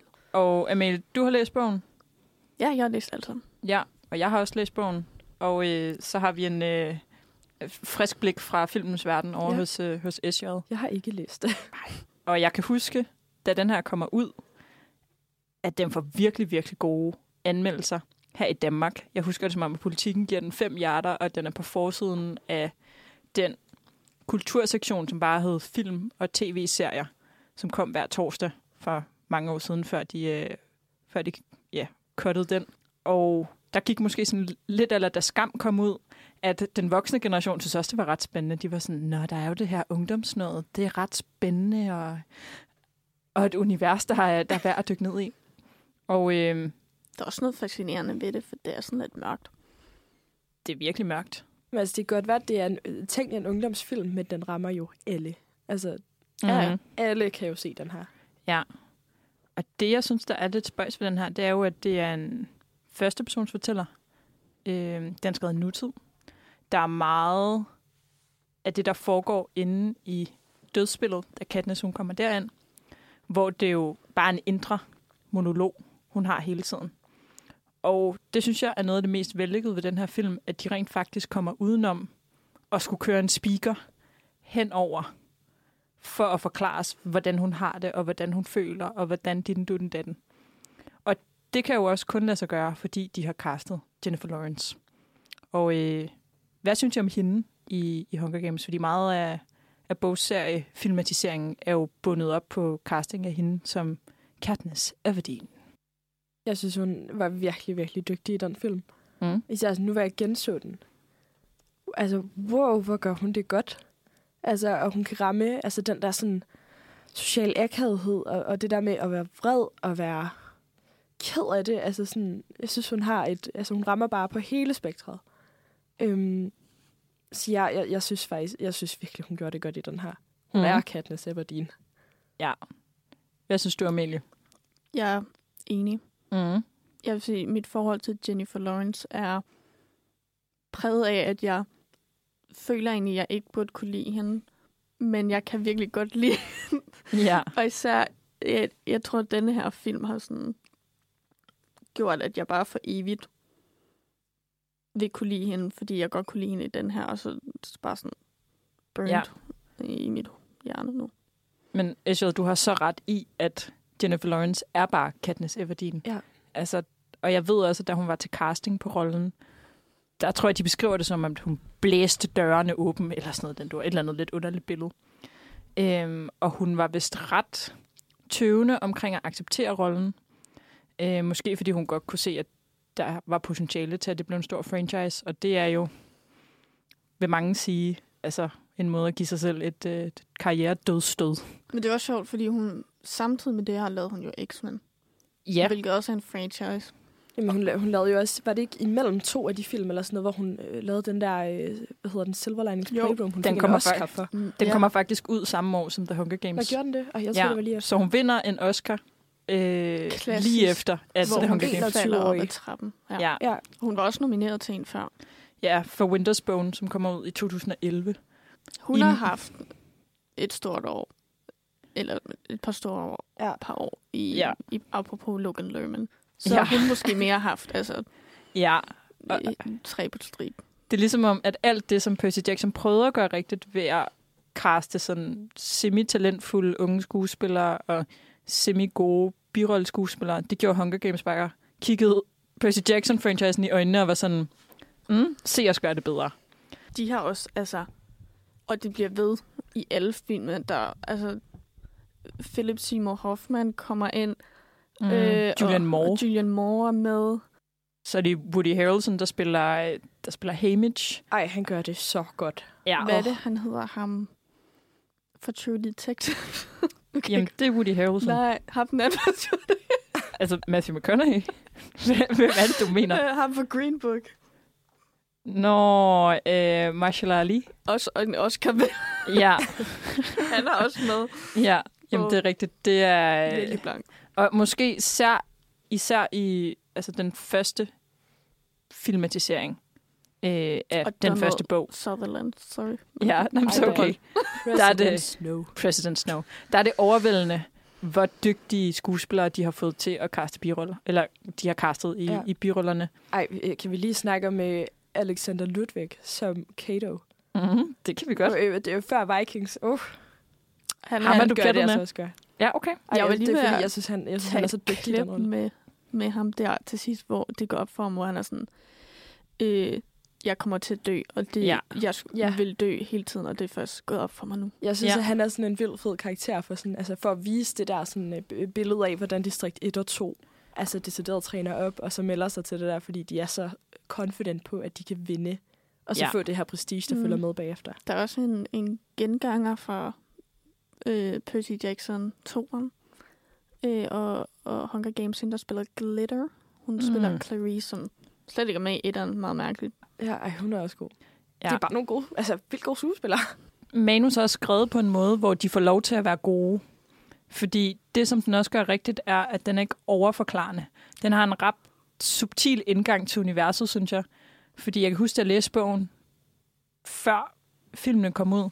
Der tænkte jeg meget over, hvordan har de tænkt sig at forklare det her ret komplicerede univers? Det virker det jo ikke til nu, fordi alle kender til The Hunger Games. Men det er jo faktisk altså ikke lige til på den måde at tilgå. Og der synes jeg egentlig, de gør det på en ret subtil måde ved lige at bruge et minuts penge på at forklare borgerkrigen og The Hunger Games som koncept. De gør det også smart, hvor det bliver sådan noget propaganda og sådan noget. Præcis. Det er, det er virkelig vellykket. Og det er jo også, jeg synes faktisk, apropos propaganda og måden The Capital er skruet sammen på, og man får lov til at se samtaler mellem President Snow og ham, som er head game master under The Hunger Games. Det er jo faktisk ting, man ikke får i bogen, fordi det er skrevet fra et jeg-fortæller-perspektiv. Så der får du kun Katniss perspektiv på det hele. Det gør så også, at man får flere nuancer på, hvordan hun har det inde i arenaen og så videre, men det får jeg faktisk også i kraft af Jennifer Lawrence leverer en altså, Ja. altså pragtpræstation. Ja, virkelig. Så jeg tror faktisk, jeg vil våge at påstå, at jeg synes, at filmen The Hunger Games er bedre end bogen The Hunger Games. Ja, ja jeg Ej. vil måske sige, etteren og toeren er filmene bedre. Treeren og firen, altså The Mockingjay, der er, der er bogen en del bedre. Det vil jeg godt, øh, den vil jeg godt købe ind på. Men der, det var også der, den bog, de mislyk- splittet op. Ja, der misligger de lidt. Ja, Men, Ja. Men universet kommer meget mere til sin ret det øjeblik, det bliver ført over i, i filmformatet. Fordi en anden ting, der også fungerer virkelig godt, det er jo kostymerne. De har jo også, altså, at have et sted som The Capitol, de Mm. mm. har jo bare fået lov til at fucking go crazy. Ja, Det må de der været sådan en kostymer. make-up-artist og designers drøm Ja, at være på det virkelig. sæt. Ja. Og sådan, hvor mange statister de faktisk Ja. har brugt tid på at altså, sådan mejsle totalt ud i de der kostymer. det var virkelig sådan, hvad nu hvis vi gjorde det her? Ja, Jamen fuldstændig. Altså, Ja. det er så flot. Virkelig en flot produktion. Og Lenny Kravitz, de har castet som øh, kostumier. Ja, det er også... Gud. Øh, Amanda. Steinberg. Stenberg. Ja, Ja, for hun har jo dansk far, så det er jo egentlig Stenberg. men hun, øh, hun har også en kæmpe rolle i den her film, i forhold til, at hun er ikke særlig meget med, men hendes, hendes betydning øh, for Katniss og resten af filmen. Men vi har jo faktisk også et, øh, et klip på filmen, som både lidt illustrerer øh, Katniss væremåde, øh, og måske også er en rimelig god illustration af, hvor subtil den forklarer øh, sine pointer. Også en god, den beskriver godt forholdet mellem øh, Katniss og Haymitch, Ja. og Katniss og Peter. Rigtigt. Ja. Og øh, den kommer her. You don't talk to me and then you say you have a crush on me? You say you want to train alone? Is that how you want to play? Stop it! Stop it! Let's start right now. Hey. He did you a favor. He made me look weak. He made you look desirable, which in your case can't hurt, sweetheart. He's right, Katniss. Of course I'm right. Now I can sell the star-crossed lovers from District 12. We are not star-crossed lovers. It's a television show. And being in love with that boy might just get you sponsors, which could save your damn life. Ja, Peter er en kæmpe løgner. Øh, og alligevel ikke en løgner, men oh, det er så sjovt især i toren, hvor han er sådan, if it wasn't for the baby. Og Ja. det er altså oh my god. Og det, er- der, det, er der sker her i klippet, det er, at øh, Peter er lige blevet interviewet af Caesar Flickerman, hvor han som afsluttende kommentar siger, at han er forelsket i Katniss. Det, tænk, det tænker jeg udenbart også er sandt, men han Ja. bruger det jo også som et værktøj til at få sympati af øh, Capitals øh, borgere. Og så øh, det, vi hører i klippet, Og så Katniss, der er vidderligt der ved at smadre ham. Ja. Og Hamish, der prøver at forklare hende, hvordan han har gjort hende en meget større tjeneste, end han har gjort sig selv. Det er sådan Peters rolle for Katniss, det der med at, at gøre hende mm, ikke menneskelig, men sådan likable. Desired, som han siger. Det er en, øh, det er en meget god beskrivelse. Og han er god til det. Det er han er vanvittigt dygtig til det. Ja. Især to Jeg er kæmpe Peter-fortaler. Jeg har, Mm-hmm. der er mange af mine venner, så ikke kan lide ham. Hvor jeg altid var sådan, nej. What? Peter, Ja. ja. han er da det sødeste. Okay, så i den her, der er jo lidt et trekantsdrama i uh, Jeg The er Hunger gale. Games. Fucking Ja, der er jo, da jeg var barn, var jeg på uh, Team Peter. Da jeg blev ældre, der hoppede jeg altså over på, uh, på Team? Gale. Ja, det, Ja. Altså, det, det vil jeg også sige, især da jeg gensøger det. Øhm, Ja. Jeg synes, det, det er måske en af de få ting, jeg ikke synes, filmen har været særlig god til. Jeg synes ikke, der er nogen kemi mellem de to. Peter. Ja, Peter og Katniss. Nå. Det, det, altså, det er meget tydeligt, at han er glad for hende, men for hende der virker det virkelig som om, at sådan, Nå, nu siger vi bare lige, øh, nu ligger vi bare lige Men her. det er jo Det er ret jo- genialt, det er for jo det er jo det, netop, der som hun har det. Ja, men det er det, jeg mener. At sådan, men, men det er jo ikke det, altså, det, skal- det, det virker som om, at Mm. det skal forestille, at hun lige pludselig også har følelser for ham. Men det synes jeg ikke, det virker til, at hun har overhovedet. Ja, det er jeg godt Men det, forstå. det så jeg faktisk... forstår ikke hendes reaktioner, altså, da, de, Mm. da de finder Foxface død, ja. hvor hun oprigtigt sådan er bange for, hvor han er. Om, om det er ham, hun lige har hørt en kanon fra, eller ej. Den reaktion forstod jeg ikke, fordi det, det virkede ikke som om, at hun havde haft det sådan der. Men det tror jeg måske også bare, det er Katniss som karakter, at hun Præcis. er så ikke følelsesløs, men sådan lukket af. Der er en ret stor tvetydighed i måden, hun agerer på. Jeg kan også huske, jeg var inde og se den med en veninde, da den kom ud der i 2012. Og jeg havde læst bogen, der havde hun ikke. Og hun konkluderede, at Katniss var forelsket i Pita. Mm. Efter hun havde set den. Hvor jeg var sådan, nej, nej, nej, nej, det er hun ikke. Men Hun- det er også meget tydeligt i bøgerne, at Katniss er ikke selv klar over, hvordan hun har det med Peter.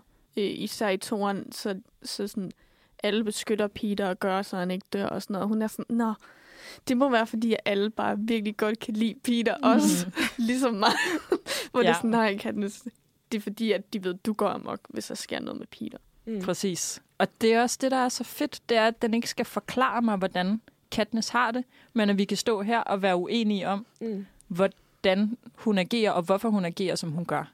Fordi det er jo netop det, der gør en afrundet karakter. Det er, at vi ikke kan aflæse hende fuldstændig. Fordi hun kan ikke aflæse sig selv, så hvordan skulle vi kunne gøre det? Det var sjovt. Jeg så som optag til den nye øh, prequel, så viste de alle filmene i Imperial Mm. og nogle andre nordisk filmbiografer. Øh, så mig og min veninde var inde og se dem alle sammen. Ej, hvor fedt. Og hun var, hun hader Peter. Jeg ved ikke, hvorfor. Jeg hader ham. Så skal ja, hun hvordan? hader ham. Okay. Øh, og jeg, det er en diskussion, vi har haft mange gange, hvor det er sådan, jeg er kæmpe Peter fortaler, hun er sådan, nej, han skal dø. Altså, ja, han hører ikke det. Okay. I har, I har Men- sådan en milde øh, måde at snakke om film og mennesker på. Øh, mens vi så dem, så til sidst var hun sådan, du har faktisk fået mig til at kunne lide Peter mere, når du sådan forklarer lidt mere om ham. Jeg synes, det kan også hjælpe meget at se en film med nogen, som kan være hype man for en karakter, eller for filmen, hvis det er første gang, nogen ser den. Det har jeg dog aldrig følt, jeg har behøvet med Hunger Games fra start af, siden den jeg forstå udkom. mig. Der har den, øh, der har den ligesom været prist. Altså folk har Ja. været Ja. glade for den.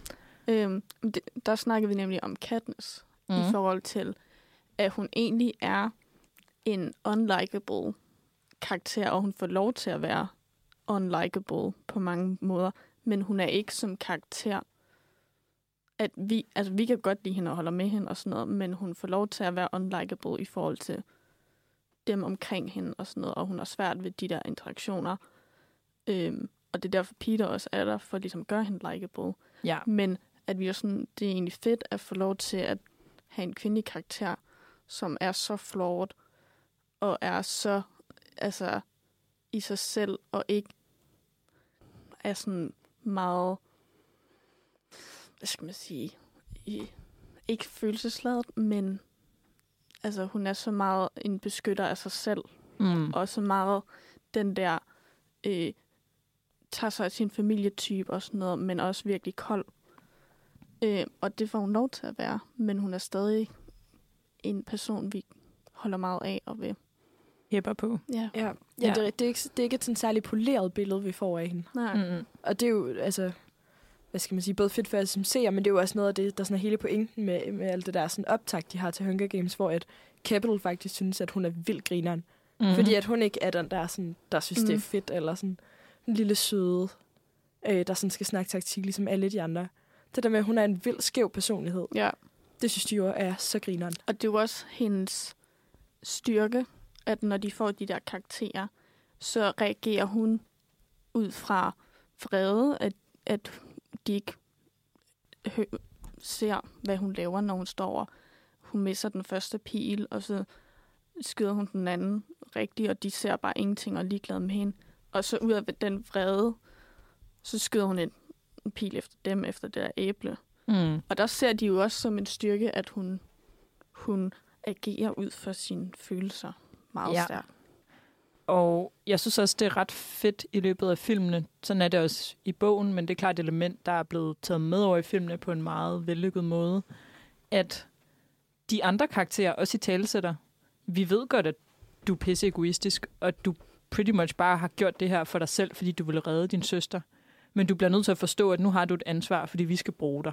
Og det er fint nok, at du ikke har samme sådan retfærdighedssand, som Gale for eksempel har det øjeblik, jeg tror det er toeren, hvor at han finder ud af, at der er et oprør, og så vil han ikke flygte fra distrikt 12 længere, fordi at så føler han, at han har en pligt over for sit, ikke sit land måske, men for de mennesker, som nogle gange bor i Panem, som ikke er en del af The Capital. Det er også, Den har Katniss jo slet ikke. Nej, hun vil ikke være en del af det der på samme måde.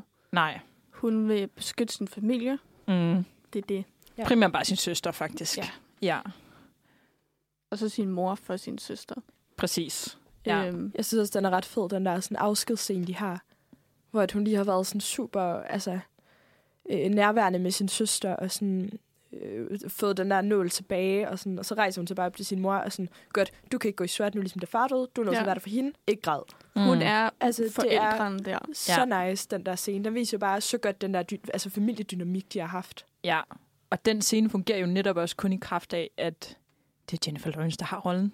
Altså forestil jer, hvis det havde været en anden, der havde spillet Katniss. Det, det kunne virkelig det. være gået galt. Men det er også fordi, hun virkelig, altså, hun tager den på sig og ligesom demander at være i centrum. Det er rigtigt.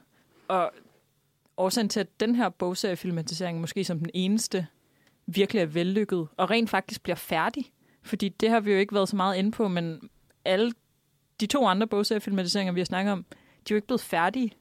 Hvor The Hunger Games-filmen, de kommer faktisk rimelig tæt efter hinanden, og nu kommer der en prequel, som så har premiere i dag. Men bogen er også skrevet for et par år siden, så det passer fint med, at man har lavet en filmatisering nu. Så den her filmatisering er jo rent faktisk gået virkelig, virkelig godt. Og man kan se tilbage på den som sådan en prakteksemplar på, hvordan man filmatiserer en bogserie virkelig effektivt. Og det er jo netop også, fordi den er så ambitiøs.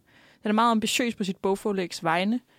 Og alle, altså sådan, budgettet kan man se har været højt. Det er gode skuespillere, det er velproduceret.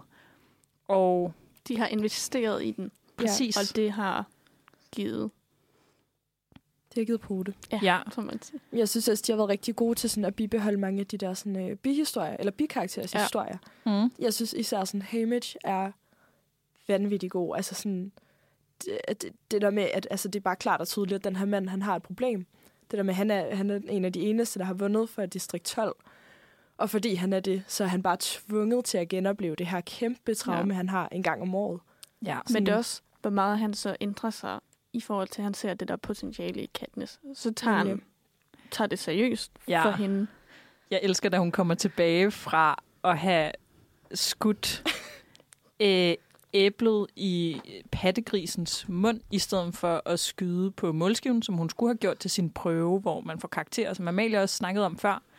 Og hun har lige fået skæld ud af Effie, som også er en del af det her hold omkring de to zoner fra Distrikt 12. Men det er hun hende, kommer der, det er fra hende, der Capital. trækker. Ja. Ja, øh, hun er repræsentanten præcis. for Capital, Hende, vi der er nede ved Distrikt tidligere. 12 og Ja. trækker øh, Ja. deres zoner. Og Hamish, han flækker bare grin. Han synes, at det er altså det sjovt. Jeg tror, han kommer ind, og så laver han thumbs up. Ja. To thumbs up siger ikke noget. Og så er han, han er også sådan Tell me, tell me again, what did they say? Ja, og han fortæller, hvor meget han vil have betalt for at se, det, altså se deres ansigter ja. derinde, men, mm. da hun gjorde Det er det. og også noget. virkelig det en line nice. for Katniss, at hun sådan er, thank you for your consideration, og så går hun. Ja. Især det der book, som Ja. altså også bare er blevet så stor en del af traileren til, der, til den her prequel, der kommer i dag. Altså, Mm. Så det med, at, at det har været så stor en ting, at Ja. den Ja. har de været nødt til at genbruge. Ja, men det er også, øh, fordi det er jo, de har virkelig prøvet at lave den der kobling mellem Katniss og, hvad hedder hun, Lucy Gray. Ja. Mm. At hvorfor Snow mindes Lucy, når han ser Katniss. Ja. Der er blandt andet det der book. Og Lucy Gray er altså den her hovedkarakter i den prequel, som, øh, som kommer ud i dag. Og det kan være, at vi måske her som afrunding skal snakke lidt om den. Er det noget, I har, altså, har glædet jer til? For ja. det er jo Ja. faktisk årsagen til, at vi snakker om det her i glæder dag. mig så meget Jeg har til været den. virkelig hype for det, Ja. og jeg har været bange, for jeg har ikke turet at have særlig høje forventninger til den. Mm-hmm. Fordi velvidende øh, prequel-historikken, Mm. er det ikke sådan en ting, der ofte øh, er god. Ej. Jeg, jeg glæder mig vildt meget til den her karakter, Lucy Gray. Og sådan se, hvordan hun kommer til at udfalde sig. For jeg tror, det var Rachel Zegler selv, der i sådan et interview for nylig var blevet spurgt om sådan, hvad, altså, hvorfor, hvad gør hende specielt i forhold til Katniss, hvor hun var sådan, Katniss is a fighter forced to perform. Ja. Lucy is a performer forced to fight. Og jeg var sådan, wow, det var godt opsummeret. Ja, det er Så virkelig- det glæder jeg mig rigtig meget. Det beskriver ja. så godt den der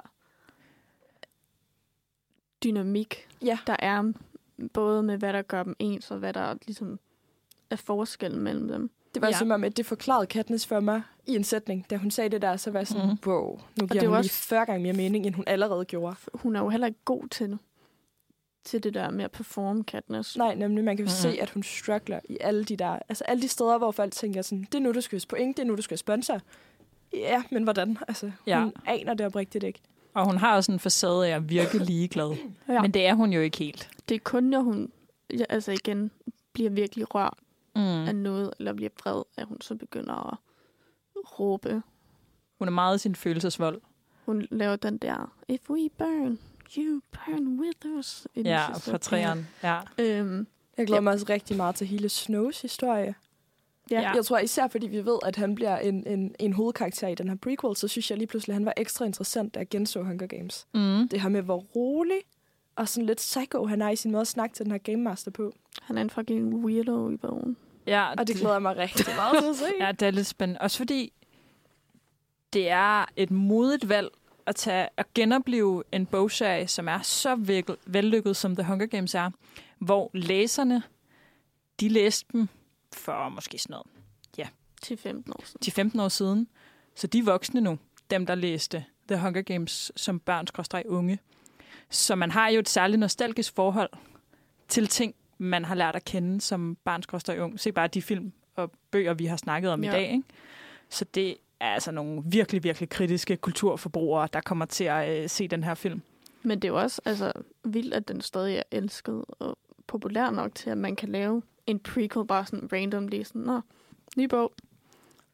Øh, I forhold til, altså, Narnia og Percy Jackson får begge to en, en reboot, kan man sige. Men jeg ved ikke, om, om folk, der ikke har læst for eksempel Percy Jackson, er hyped på at få en, en ny reboot af en halvdårlig film. Jeg tænker det ikke umiddelbart. Hvor at jeg Slet tror, der er mange, der elsker Percy, eller Hunger Games nok til at bare se den her film, fordi de godt kan lide universet og karaktererne og sådan noget. Ja, det, Ja. Det, jeg tror, at universet i sig selv er så spændende, at man vildt gerne vil vide, sådan, hvordan er det her opstået. Mm. Altså, Det er jo også et det er så vanvittigt. univers, som virkelig kiggede sådan en trend. Mm. Men det der dystopiske ungdoms... Ja.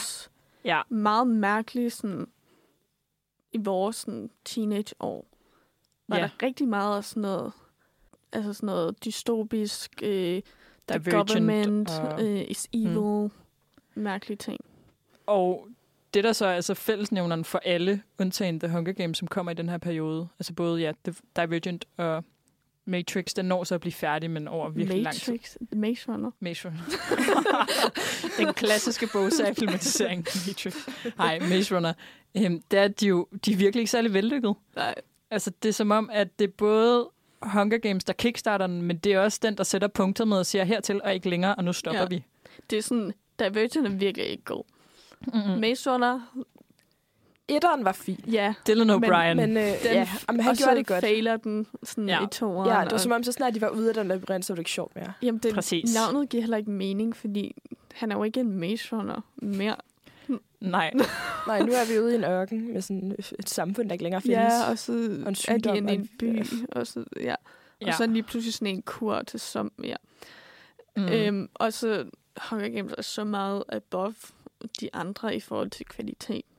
Det, det er så vanvittigt, hvor meget bedre Ja. den er. Så måske skal det afsluttende råd efter den her radioudsendelse være, altså, kig og lær, fordi The Hunger Games har vidderligt næsten intet gjort forkert.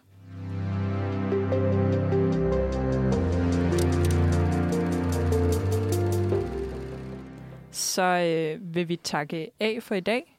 Øhm, vi er filmmagasinet Nosferatu. Vi sender radio hver torsdag fra 15 til 17. Og så har vi podcast, som udkommer lidt efter. Vi har quiz en gang om måneden på Studenterhuset, og så skriver vi en masse anmeldelser og artikler, som kan findes inde på nosferadio.dk. Så kan I følge os inde på øh, Facebook og Instagram, og øh, så vil vi sige tak for i dag.